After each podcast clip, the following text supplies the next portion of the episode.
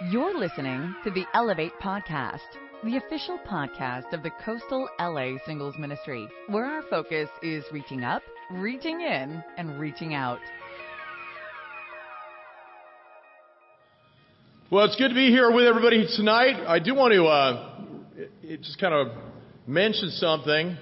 Uh, no, it's it's a good thing. I wanted to commend a few people for helping out tonight that uh, normally aren't up front. Chris Elway, Mike Halo, and Sean Payne. Thank you guys for leading us in worship this evening.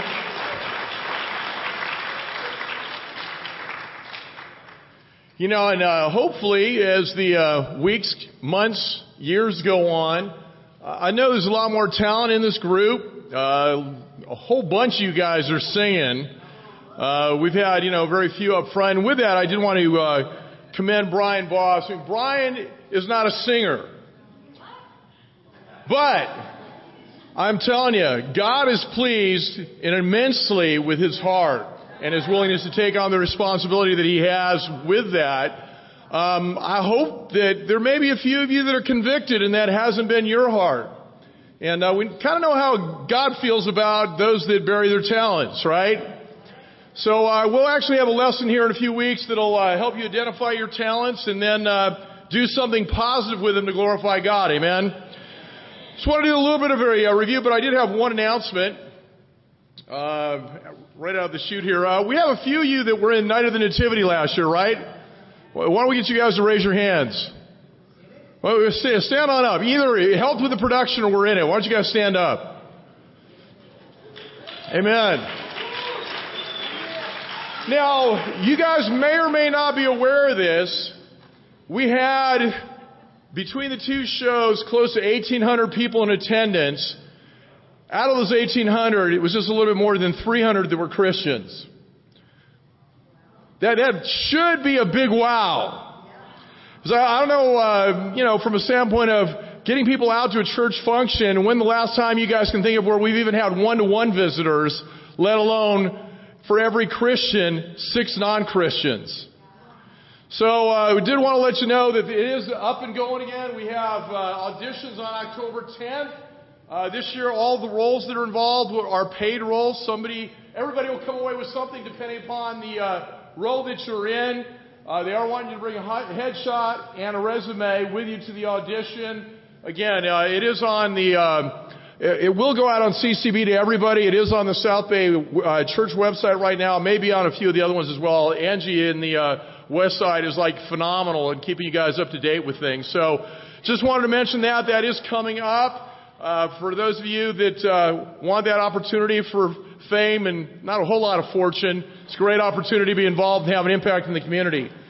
And then uh, just another little reminder here about our small group leaders meeting. Thank you, Stephen uh, which is taking place September 19th. Anybody know where the location on that is? Right here. Uh, we'll, uh, we're, we're going to have some gourmet desserts on the front side and the back side. Great time of fellowship. Uh, we'll be hearing from each of the individual ministries, and Jackie and I are going to, we're going to have a charge for all the uh, small group leaders as we kind of wind down 2015. Uh, we, we talked about leadership. We heard about the conference. These are the dates on the rest of the midweeks in September. And uh, what have we been talking about? What is it God wants? Humble, transforming, passionate, fruitful disciples. Amen? And we know that the means of doing that, and we're going to keep talking about it because it's something that I think we really need to engage on at all levels, is these three components, connecting, changing, and thriving, and what the implications are for us personally with our personal walk with God, as well as what that looks like for those in our communities as we do to others what's been done to us, which is we've all been ushered into the kingdom, right? We've had the opportunity to hear the good news. So we've got uh, basically for our series over the next few weeks, it's uh, well coming off of last week, Kingdom of God, seeking first kingdom. What does that look like? Anybody?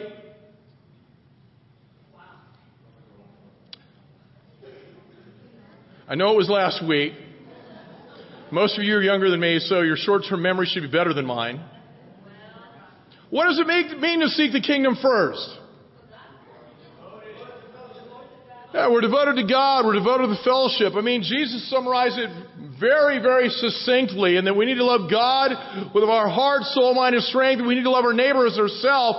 Seeking first the kingdom is really understanding what God expects. And we did mention that it's seek first the kingdom and what? His righteousness. That is a huge component for all of us as disciples. What it means to be right with God. We're going to be taking a look at a, a component of that today, but here's some of the titles for the next few weeks that we are going to be going after. Being prepared to, to serve. Right? To use your talents. To give sacrificially. To persevere, because sometimes there's challenges. But tonight we're going to be talking about being prepared to answer. You know, when you think about evangelism, what comes to mind? Anything, along the lines of what's behind me? I mean, there's a lot of stuff that falls within that realm. And somebody said, scared? Did I hear that?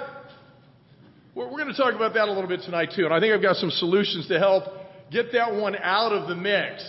Because I do think that is something that really, in a lot of ways, is a major influence on what we do, what we say about what we've been given.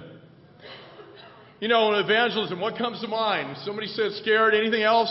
I mean, I got some hints for you in the back. What else comes to mind when it comes to evangelism? Sharing your faith. What does that mean? Telling your story, sharing your life. Yeah, you know, this is good. We got participation now. I, on the front side, I could tell what people were saying. No, I can't. It means we got more people participating, so that's a good thing. But you know, what did God send His Son for? It's behind me. Come on. To seek and save the lost. That's why Jesus came, right? Because the world is in a perpetual state of lostness without God in our lives. Son of Man came to seek and save what was lost. You know, we need to think about this. What were our lives like before we came into the kingdom? What, what is our relationship look like when it comes to a lost world? Have we been sharing our faith? And that's rhetorical. I'm not going to throw anybody under the bus on that one. But I think we can take a look around on Sundays when we see, I'd say 95% of the faces we see are faces that we recognize that we're probably not going after this quite as aggressively as God has called us to. You know, tonight we're going to look at the importance of evangelism and how important it is for each disciple to be diligent, to be engaged when it comes to sharing our story. 1 Peter 3, verse 13. Who is going to harm you if you're eager to do good? But even if you should suffer for what is right, you are blessed. Do not fear what they fear. Do not be frightened.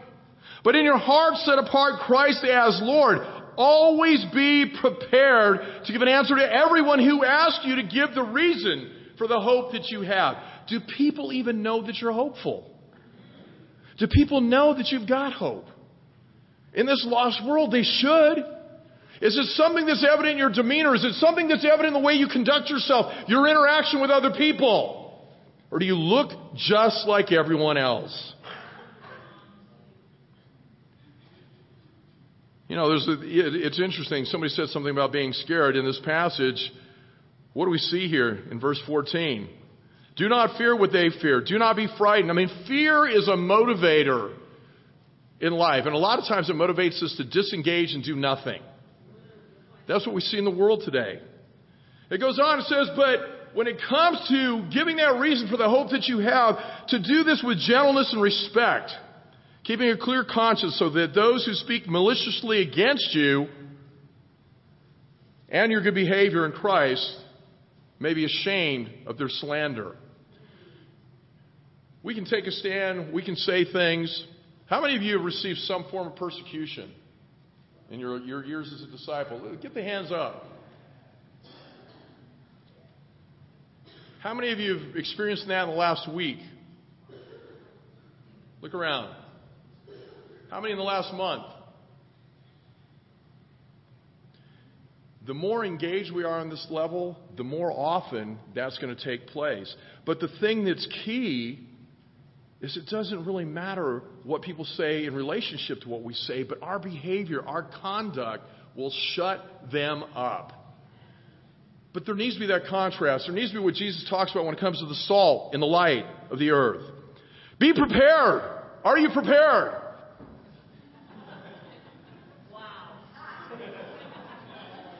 He looks like he's prepared. I'm not quite sure what he's prepared for. You know, we've got a few survivalists in the world. There, there may be a few of you in this group, you know, that stockpile water and food and, you know, for the zombie apocalypse or whatever's that may be coming your way. See, I don't really give a whole lot of thought to that and that as long as I'm right with Christ, it does it really matter what happens, what comes. You know, there was a, there was a lot of craziness that was going on in the Middle East, but I, I think if it wasn't for being a Christian, it would have really governed my conduct. But I really didn't care. I mean, my brothers and sisters can live with that violence around them all the time, guns going off, bombs going off, guards with AK-47s all over the place. I know that the reason they're able to do that is because they're confident in the hope that they have in the blood of Christ. So situations shouldn't govern our conduct. Being prepared. Are you prepared? Do you have that answer? Do you even have the ability to tell your story to people if we're to come up? And we're going to talk about some evangelistic uh, practices right now. Turn with me, if you would, to Philemon 1, verse 4. Hopefully, we'll hear those pages turning like we did last week. Philemon 1, verse 4.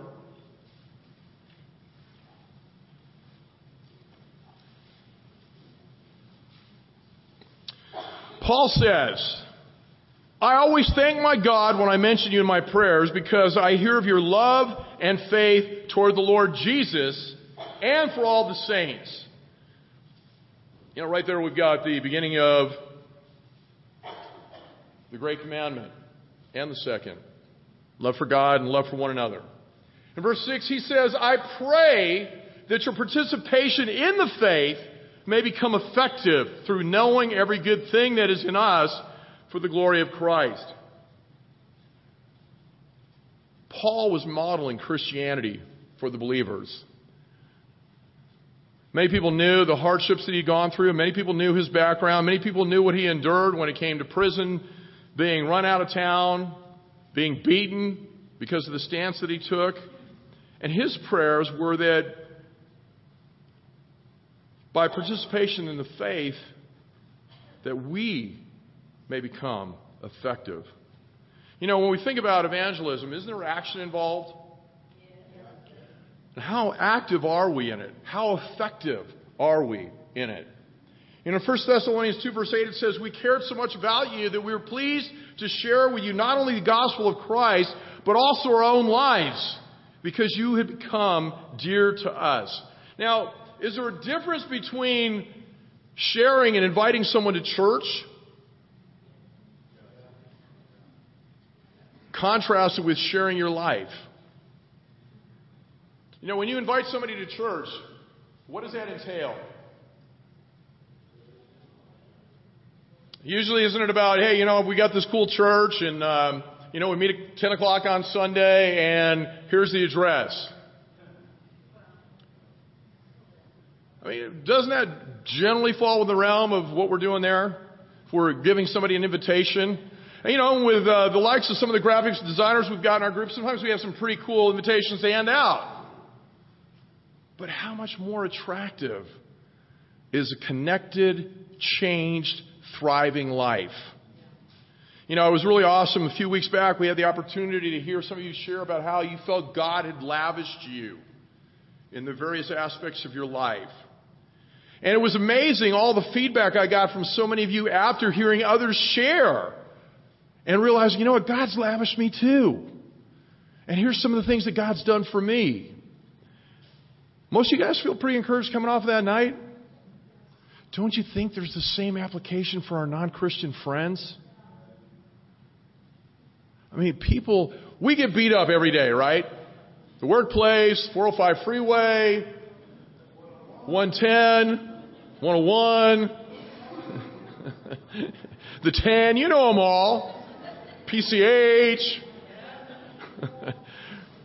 We're not the only ones going through it, but guys, we, have got something better than what everybody else has. We've got hope. We've got faith in the blood of Jesus. We've got eternity with God and our loved ones. Why aren't we talking more about it to those that have yet to experience what we've experienced? The fact that God has lavished His love on us, that God has given us His Son, that God has given us His best. There is a difference between giving someone an invitation and sharing your life. Now, getting back to that whole scared thing, 2 Timothy 1, verse 7. 2 Timothy 1, verse 7. Um, I'm going to give you two different translations on it. The first one's the NIV. For God has not given us a spirit of what? Timidity. How many of us talk about timidity? Is that, is that something you use very much in the course of a week? Yeah, you know, the timidity of uh, Bob Jones in the workplace is just astounding. You know, is it called timidity factor? You know, Holman's, the, the, the, more correct translation on this is fearfulness. For God has not given us a spirit of fearfulness, but one of power, love, and sound judgment. Now, how does timidity, or I prefer, how does fearfulness hinder us in spreading the gospel? What can make us timid? What can make us fearful? Let's open it up. Kike? Okay. Rejection. You, you guys agree on that? Yeah. Well, let's hear you guys say it at the same time. What now? One, two, three? Rejection. Okay. Yes. Ridicule. I'm sorry? So it just, it maybe escapes you at the moment because of everything that is going on. Okay. Kike? We are all weird, so what's the issue with that one? Stephen? Okay. Selfishness. Davida? Status in life? Okay. There's effort. Yeah, you know, when it comes to all the other adjectives that were used to describe how we feel, do we want to really put that kind of effort into something that's so incredibly unpleasurable? But the reality of it is, somebody did it for us. Someone did it for us, or we wouldn't be here. Someone had that hope. Someone hung on to that faith.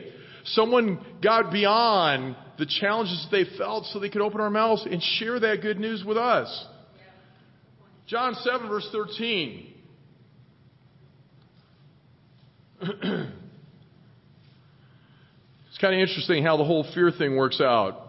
You know, Jesus had been preaching, there were people that were following, but John 7 verse 13 it says, still nobody was talking publicly about him because they feared the Jews. You know, we know the, the, the, degree of fear that was involved there is if you were a Jew, the possibility of getting kicked out of the temple, right? Not being able to worship a God that you loved. And I think this is something we've got to understand. There is going to be that discomfort. Part of it is if we don't do it, it's just like anything. How many of you like starting a new job? Okay, we've got a couple of you. Maybe it's because of the job that you were in and you're kind of loving the new one right now, but that was by, that, that was by no means a vast majority of this group. I hate starting new jobs. In the automobile industry, it drove me nuts. You know why? They have this thing called technology. How much software do you think was the same from dealership to dealership? A big fat zero. I hated it. I had, I had been out of the industry for about seven years. And when I went self-supporting in 2003, I went to work for Hummer.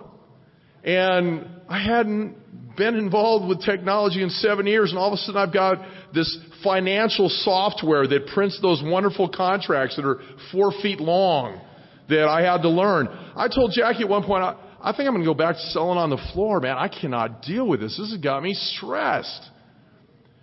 But you know what? What happens? Do we not get through it?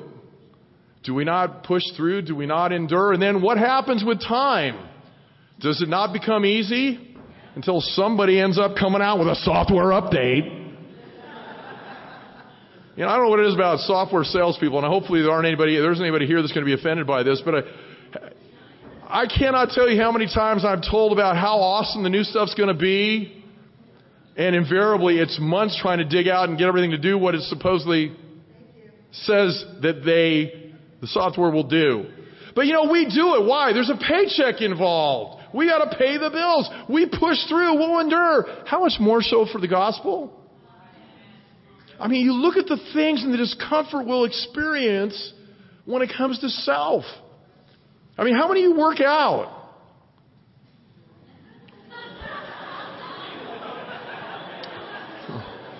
I'm not even going to respond to that one. I guess you guys are all at that age where you're blessed with these hummingbird metabolisms and it's a non-issue. Some of us have to work at it. You know, there's a thing called diet and aerobics, cardio. How many of us really, really, really love it? Okay, you know that you guys must be getting that dopamine endorphin fix or something. That's what's going on there. But you know, if you've been away from it a while, if you've been sick and you go back, how fun is it at the gym? I hate it. My, my max, my max bench press is off by 30, 40 pounds. My max squat's off by 75 to 100 pounds. I hate it. But you know, you work it back up to that point again and it sort of kind of enjoyable, maybe, once in a while. But it's amazing the things that we do and will endure that we don't really enjoy. How much more so our relationship with God and sharing that with other people. See, evangelism isn't something we just go out and do. It needs to be something that we are. It needs to be something that we love and something which describes who we are. You know, it's one of the things I love about Jack and her mom. Uh, Jackie and I have been disciples in November. It'll be what, 25 years? Yeah, 25 years, December 10th, 1990. Her mom's been a disciple 21 years? Jackie prayed for her mom 1,750. Okay, 1,508 days. You know, there were a lot of things that she said to her mom. Early on, she told her mom, right out of the discipleship study, Mom, you know what? We're all going to hell. This particular denominational church that we've been into, and they got it all wrong. Didn't go over real well. But the thing that eventually won her mom over was the confidence in her conduct as a Christian. There was a point in time where Jackie's mom said to Jackie, through tears, I wish I had the confidence that you had about where you're going when you die. And there's something about mortality it's something that every single man and woman on the face of the planet go after trying to extend. You know, right now with the baby boomers, your biotech industry is on fire. Even when things are going bad with all these different economies and uh, currency devaluation and the Dow Jones being down, the biotech firms are raking it in hand over fist. You know why? You got all these baby boomers that are trying, trying to stay alive, stay young, feel good. You know, gotta, gotta have the pain meds to kill the pain, gotta have this stuff to make us look and feel younger and everything else that's out there. Why people are afraid of their own mortality. And we got the answer. We got the, the means of giving them something phenomenal that they're not going to buy at a pharmacy. They're not going to find it at a store. They're not going to find it online. We've got it. And Jesus knows how significant that is, and he talks about it in John 15 verse 1, when where he says, I am the true vine. And my Father is the vineyard keeper. Every branch in me that does not produce fruit, he removes. And he prunes every branch that produces fruit so it will produce more fruit. You are already clean because of the word I have spoken to you. Remain in me, and I in you. And just as a branch is unable to produce fruit by itself unless it remains on the vine, so neither can you unless you remain in me. I am the vine, you are the branches. The one who remains in me and I in him produces much fruit, because you can do nothing without me. If anyone does not remain in me, he is thrown aside like a branch and he withers. They gather them, throw them in the fire, and they are burned. What's the primary issue that Jesus is talking about here? To not bearing fruit. And, you know, uh, you can get into all kind of philosophical arguments on this. Some people say it's the fruit of the Spirit. It's not. If you break it down and you go through it, it's not. But even if it were, if we were producing the fruit of the Spirit in light of what we have in Galatians 5, would we not produce the kind of fruit that's being talked about here? If the fruits of the Spirit are something that are going on in our lives, we're going to be outwardly focused. We're going to be loving. We're going to be gentle. All those things are going to be visible to everybody else that we come into contact with. And guess what? They're going to want to know why you have the hope that you have. Why do you conduct yourself the way that you do when everything else in the world is spinning out of control around you? Everybody else is cussing up a storm. Everybody else is stressed out of their minds. Everybody else is backstabbing. And you're the calm in the center of that storm. They will see that difference.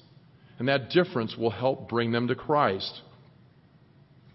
See, the primary element in bearing fruit, it's right here. We got to remain in the vine. It's staying close to God and each other. And they're basics. Are we in the Word? Are we going after that sustaining energy that comes from the direction of God? John 1, Jesus Christ is the Word. Are we in it every day? Are we praying every day like our lives depended on it? And spiritually, don't they?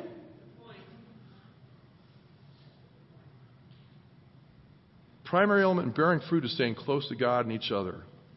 You know, we, we've been talking about this the last few weeks the need to connect, worship, friendship.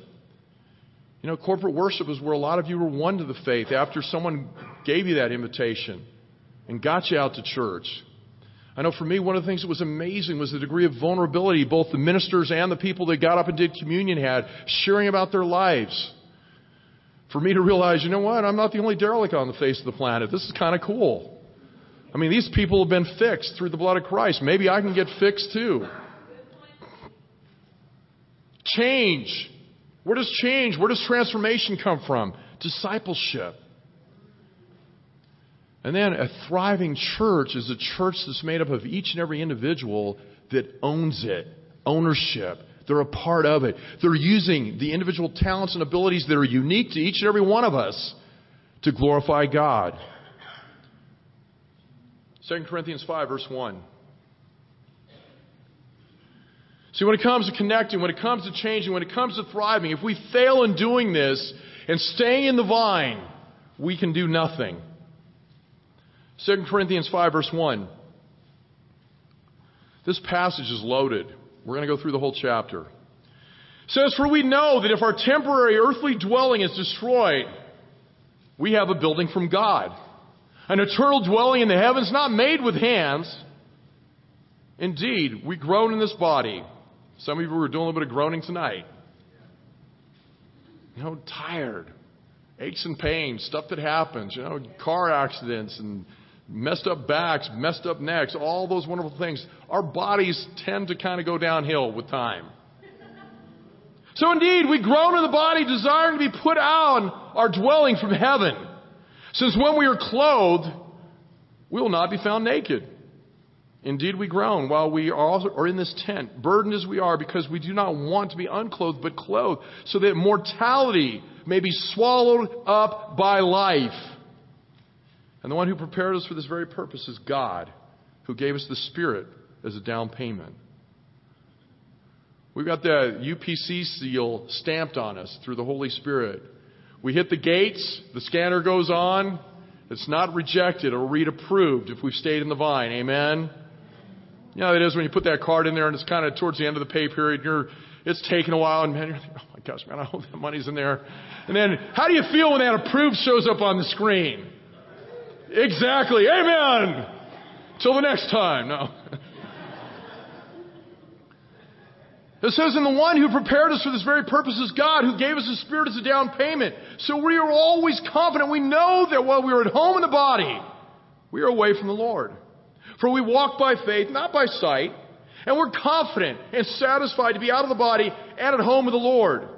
Therefore, whether we are at home or away, we make it our aim to be pleasing to Him. I want you to think about this.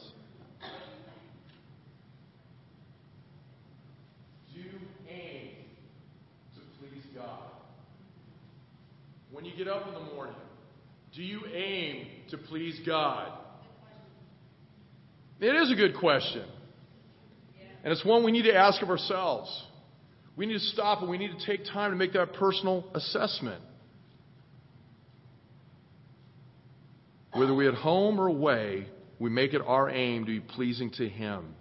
Is this our goal? It needs to be our goal. Why? What did God do for us? What did Jesus do for us?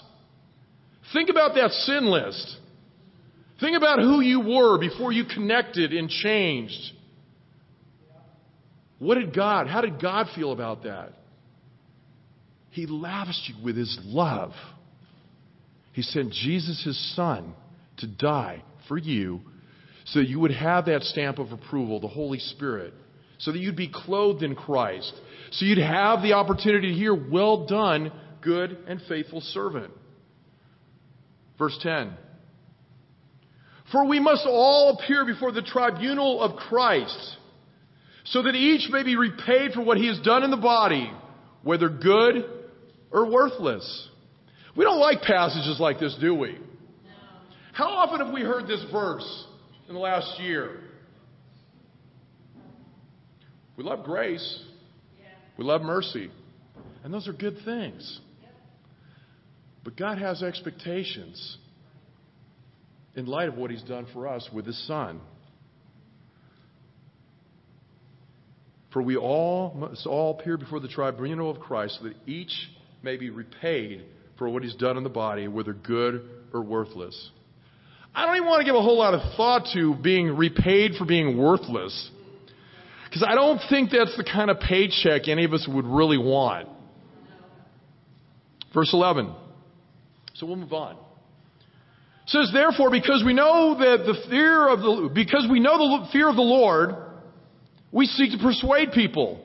Now, eh, that's another one of those things. How often do we hear about the fear of the Lord? And what was the motivator for these people to seek and persuade people?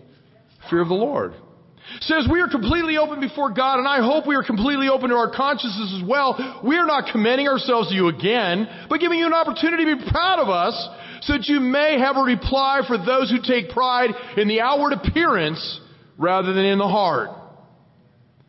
For if we are out of our mind, it is for God. If we have a sound mind, it is for you. For Christ's love compels us, since we have reached this conclusion. If one died for all, then all died. And he died for all so that those who live should no longer live for themselves, but for the one who died for them and was raised. Is it our aim to please God? Do we understand fear of the Lord? You know, we talked about fear as a concept. It's amazing how Satan can use it to keep our mouths shut. In Proverbs, Proverbs 8:13, it gives us a little bit of a definition as to the kind of fear that's being talked about here. To fear the Lord is to hate evil. Isn't that who we want to be? Yeah, You know, maybe some some are in sin, and that, that form of compromise of that sin may seem to be okay right now. And you may think, you know, I, I can I can stop this. I, I, can, I can change. I can walk away from this.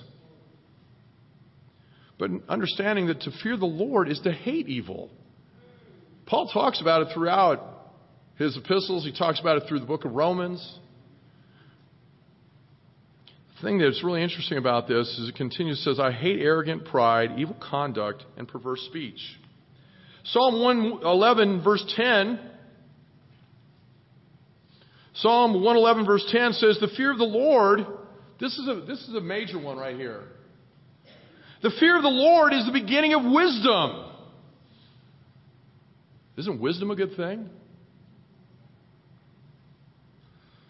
I mean, I, I, know without the fear of the Lord, there was a heck of a lot of stupidity going on in my life. It wasn't really doing a whole lot of good of anything on any level. My marriage, the relationship with my kids, the workplace, anything. The fear of the Lord is the beginning of wisdom. All who follow his instructions have good insight. His praise endures forever. And then it's interesting. We, we look at this fear of the Lord being the contrast to evil. This fear of the Lord is the beginning of wisdom. And then in Acts 9:31 it's not it's not surprising that because of that fear of the Lord the church was growing like crazy. Why? If you fear the Lord, you hate evil, right? If you fear the Lord, you're wise. So what's going to be the outcome of that? Let's take a look at Acts 9 verse 31. says so the church throughout all Judea, Galilee and Samaria had peace. That's a good thing. Unity, And part of the reason for that is in the next portion of this verse, it says, being built up and walking in the fear of the Lord and in the encouragement of the Holy Spirit. And what happened to the church? It increased in numbers.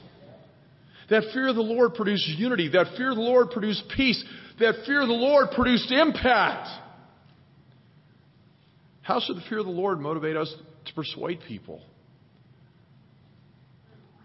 Wisdom, hatred of evil, in others in our own lives. A sense of urgency knowing that where does, where does evil ultimately lead? Damnation. Hell. We've seen a lot of death the last few months.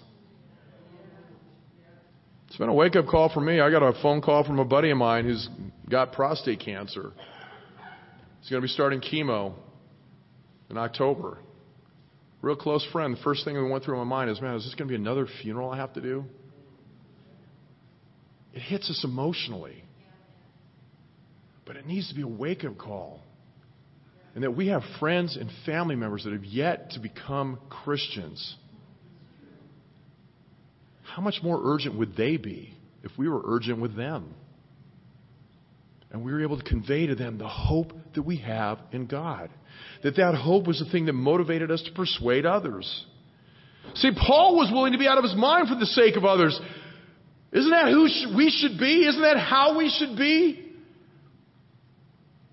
I think at times we need to be this way to help other people become disciples. Let's continue in 2 Corinthians 5, verse 16. It says, From now on, then, we do not know anyone in a purely human way. Even if we've known Christ in a purely human way, yet now we no longer know him in this way. Therefore, if anyone is in Christ, he is a new creation. Old things have passed away. And look, new things have come. You know, we think about that connection we made. However, we made it. The first time someone invited us to church, the first time we showed up, the first time we thought, you know what? Maybe there's hope for me. Maybe I can get out of this life of immorality. Maybe I can get out of this life of drugs. Maybe I can get out of this life of depression. Maybe I can fill in the blank. And then after the connection and we get into the Word, we start to apply it. We see the power and the wisdom that God has sitting right there for us. And with that, there's change. I love the way this is written in the Holman's Bible. A new creation. Old things have passed away. I love that about my old life. Things that have passed away. And, and the way it's emphasized here. And look, new things have come. See, that's something else we need to take the time to assess from time to time. What are those new things in my life? What is the difference in the way I conduct myself? What is the difference? And it's there. All of us have those new things that have come into our lives because of being surrendered to Christ. You know what? Maybe right now you can't see it, but it's there.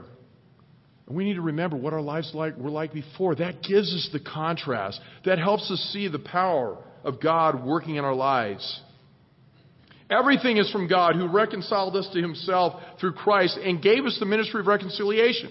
That is, in Christ, God was reconciling the world to himself, not counting their trespasses against them.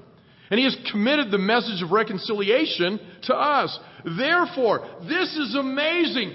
Therefore, because of all of that, because of what Jesus did for us personally, because of the God that is amazing, the creator of all things, the love that he lavished on us, because of that, we are ambassadors for Christ.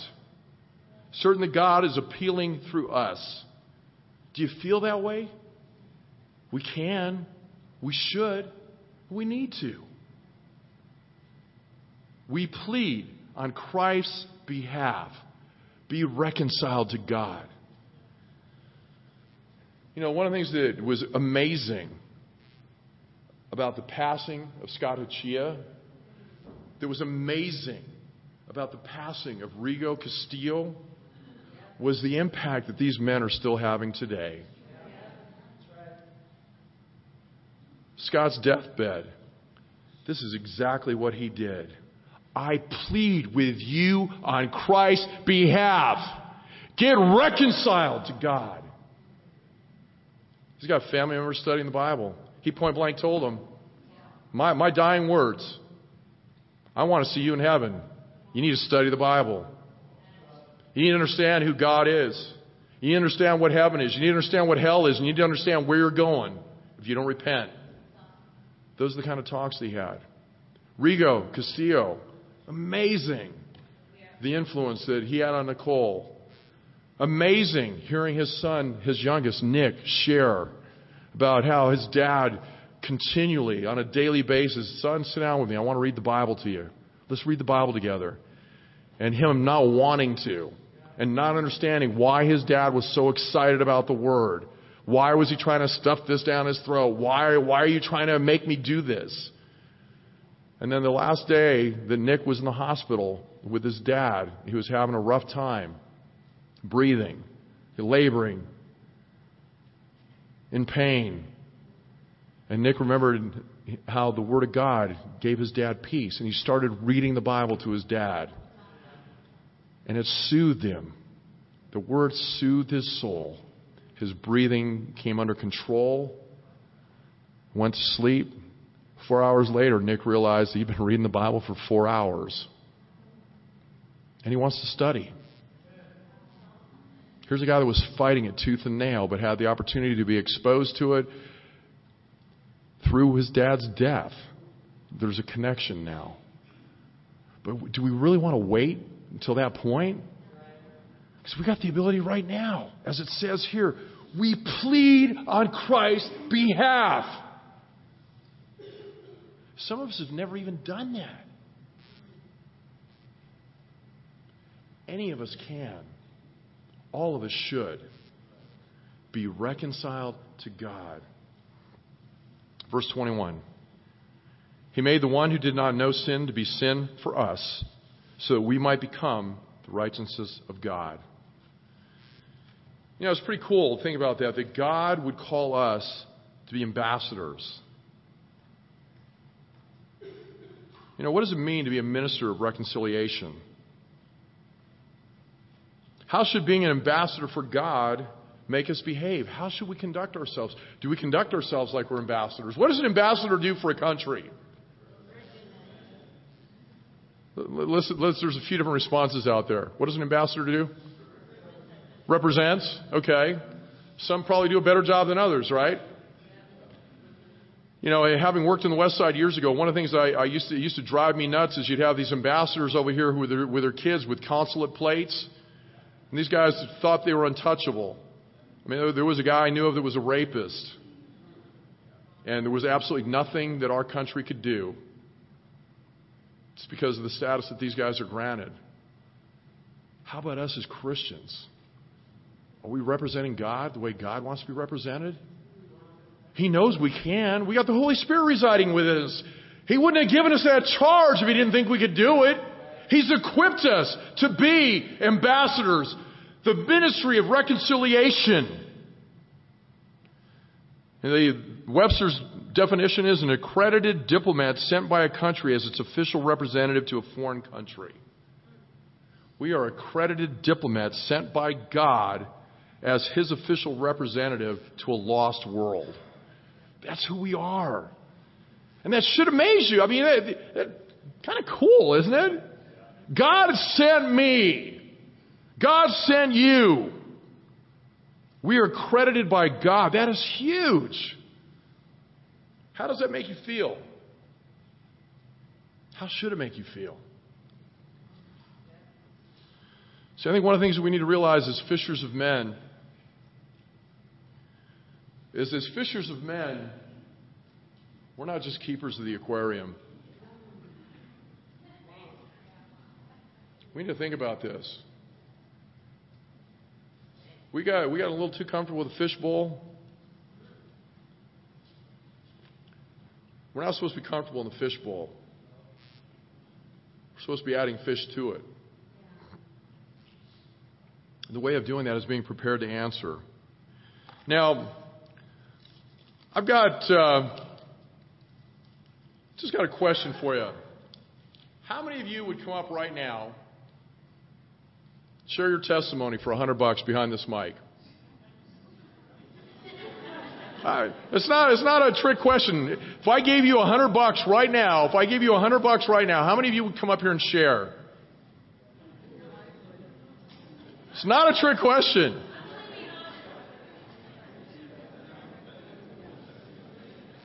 Should be every single one of us. It should be every single one of us. What I've done for you tonight No, I'm not giving you 100 bucks. Because there's only a $1 bill. I know nobody come up here and do it for that. Maybe somebody would.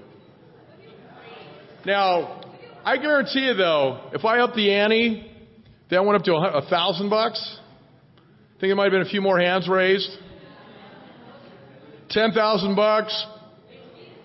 Maybe, maybe everybody in here.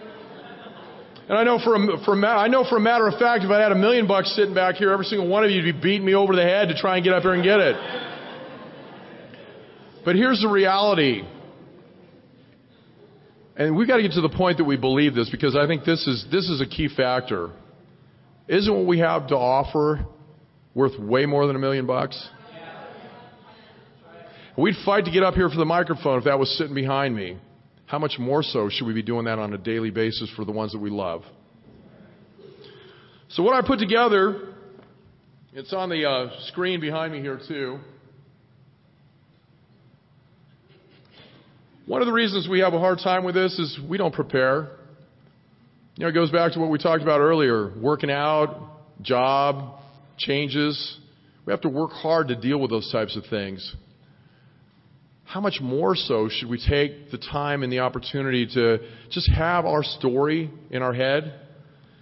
You know, I mean, it's, it's really a lot simpler than this, but I know we've got some people that are very visual, and the more verbiage involved, the more helpful it is. For some of you, it may be nothing more than you know what? You need to be able to understand, you need to be able to share the before picture. Who were you before you became a Christian? And then from there, how did you get connected? What got you to church? What got you to small group? And then once you connected, what was the impact? What started to change? Why did it start to change? Was there a scripture? Was it something somebody said? Was it a fellowship? Was it a song? Why did you change? And then ultimately, the last one would be thriving in Christ. Why do you do what you do now that you understand what Jesus has done for you? So I've got these as a handout. There's a hundred of them. It'll be sent out to you uh, in PDF as well. I'm going to put this out there as a challenge. In a month, I should be able to tap any one of your shoulders, and you should be able to get up here and share this off of this outline your life. Because, guys, whose life is it? I mean, I guarantee if someone said, you know what, I'm going to give you a thousand bucks to write an autobiography, you know, three minute elevator pitch. Tell me about your life. You'd do it. Let's understand how much more is at stake. So when someone asks you about the hope that you have, it's not a matter of 401 prospect or whatever the address is at Miracosta. It's about you who you are, who you were, what God's done, who you are today, the changes that you've seen, the changes that you've seen other people make. Is Rico here tonight? I don't see him. It was really awesome. On Sunday, the family ministry had a baptism. It was the uh, husband, the non Christian spouse. Wife was Christian, husband hadn't become one. It was so awesome to be able to see what took place. First and foremost, he, the changes he saw in his wife and how that affected him. These guys were separated. They, they, were, they were living apart. They were a few months away from a divorce. They had a child between the two of them. Today, they're unified in Christ. And it was so awesome to see the level of excitement of the Casillas community group. Every single member of that group was there, involved, at the beach. They were involved in the studies, hearing Ron share about not just the brothers that studied with him. I think pretty much everybody in the group had the opportunity to have been in there with him at one point. And then just how, how loved he felt. You know, he commended the wives in the group for having him in the home, the meals that were prepared, the fun nights together, watching movies, playing cards, all the different things that took place. He was out at the retreat. And seeing all of you at the retreat had that much more of a greater impact on him. Seeing that corporate worship, understanding how his wife had been lavish and him wanting to be lavish the same way and understanding the only way that was going to come was through Christ. And then seeing them all at the beach partying afterwards after he got baptized, having a meal together. And that degree of excitement. Because somebody made the effort to plead with him to get reconciled to Christ. Those guys are all bouncing off the walls. I mean, the brother that led the baptism, frustrated preacher, man, he went on and on and on and on. My wife's tapping a watch right now, so I better dial it on in myself. But it was just so cool to be a part of that. And that's something that we can all do. We all have a story. So let's take the opportunity. Come next month. If I tap you on the shoulder, you give me a smile. Like, amen, my brother. I'd love to share. You know, I'd love to see a lot more of you singles on Sunday, you know, doing communion, talking about your life, how God's worked. I mean, you guys are proud of this ministry, right? Proud of the impact that God's had on you? Let's take the opportunity so other people can hear it. I mean, I get tired of hearing from family ministry on Sundays. I do. I mean, the same old, same old, you know? Man, they got marriage issues and, you know, they got kid issues and God gave them the opportunity to overcome the marriage issues and God gave them the opportunity to overcome the kid issues. Let's get some of you guys on up there because you know what? We, we've got singles that are visiting and want to hear from you as well. Amen. Love you guys. Are awesome. Let's be prepared. You've just listened to the Elevate podcast. For more information about our ministry, please visit elevatecoastal.com.